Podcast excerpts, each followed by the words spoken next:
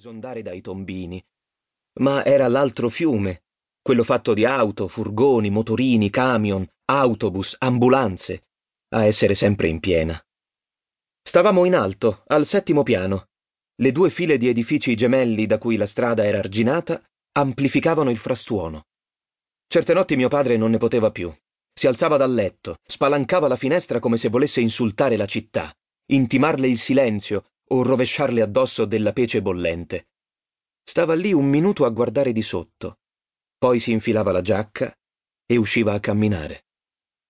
Da quei vetri vedevamo molto cielo, bianco uniforme, indifferente alle stagioni, solcato solo dal volo degli uccelli. Mia madre si ostinava a coltivare fiori su un balconcino annerito dal fumo e ammuffito da piogge secolari. In balcone curava le sue piantine e intanto mi raccontava dei vigneti d'agosto nella campagna in cui era cresciuta, o delle foglie di tabacco appese alle pertiche negli essiccatoi, o degli asparagi che per restare teneri e bianchi dovevano essere colti prima che spuntassero, perciò serviva un talento speciale a vederli ancora sottoterra. Ora quell'occhio le era utile in tutt'altro modo. Aveva fatto l'infermiera in Veneto, ma a Milano ottenne un posto da assistente sanitaria al quartiere degli Olmi, nella periferia occidentale della città, tra le case popolari. Era una qualifica appena creata, così come il consultorio familiare in cui operava, con l'idea di aiutare le donne durante la gravidanza e poi seguire il neonato fino a un anno di vita. Era il lavoro di mia madre e le piaceva. Soltanto che dove l'avevano mandata a farlo assomigliava più che altro a una missione. Di Olmi da quelle parti ce n'erano ben pochi. Tutta la toponomastica del quartiere, con le sue vie degli ontani, degli abeti, dei larici, delle betulle, suonava a beffarda tra i casermoni a dodici piani infestati da mali di ogni tipo. Tra i compiti di mia madre c'era quello di andare a controllare l'ambiente in cui il bambino cresceva, ed erano visite che poi la lasciavano scossa per giorni.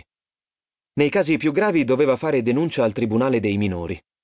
Le costava fatica arrivare a tanto, oltre che una certa dose di insulti e minacce, eppure non dubitava che fosse la decisione giusta.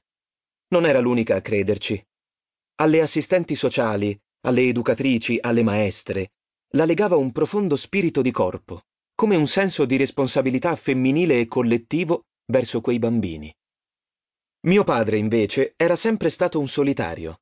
Faceva il chimico in una fabbrica di diecimila operai, perennemente agitata da scioperi e licenziamenti, e qualunque cosa succedesse là dentro la sera, ne tornava carico di rabbia. A cena fissava il telegiornale in silenzio, impugnando le posate a mezz'aria, come se si aspettasse da un momento all'altro lo scoppio di un'altra guerra mondiale, e imprecava tra sé alla notizia di ogni morto ammazzato, ogni crisi di governo, ogni aumento dei prezzi del petrolio, ogni bomba dai mandanti incerti. Coi pochi colleghi che invitava a casa discuteva quasi solo di politica e finiva sempre per litigare. Faceva l'anticomunista coi comunisti, il radicale coi cattolici, il libero pensatore con chiunque pretendesse di inquadrarlo in una chiesa, in una sigla di partito.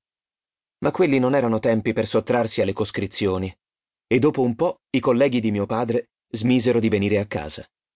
Lui invece continuò ad andare in fabbrica come se dovesse calarsi in trincea ogni mattina, e a non dormire la notte, a stringere le cose con troppa forza, a usare tappi per le orecchie e pastiglie per il mal di testa, a sbottare in violenti attacchi d'ira.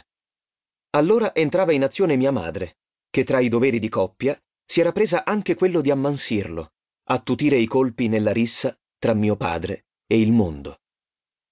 In casa parlavano ancora in dialetto veneto. Alle mie orecchie era un linguaggio segreto tra loro due, eco di una vita precedente e misteriosa, un residuo del passato, così come le tre foto che mia madre aveva esposto sul tavolino all'ingresso. Mi fermavo spesso a osservarle. La prima ritraeva i suoi genitori a Venezia, durante l'unico viaggio che avessero mai fatto, regalo del nonno alla nonna per le nozze d'argento. Nella seconda l'intera famiglia era in posa nella stagione della vendemmia, i nonni seduti al centro del gruppo, tre ragazzi e un ragazzo in piedi intorno a loro, i cesti d'uva sull'aia della cascina. Nella terza, quell'unico figlio maschio, mio zio, sorrideva insieme a mio padre accanto a una croce di vetta, con una corda arrotolata sulla spalla, in abiti da alpinista. Era morto giovane, e per questo...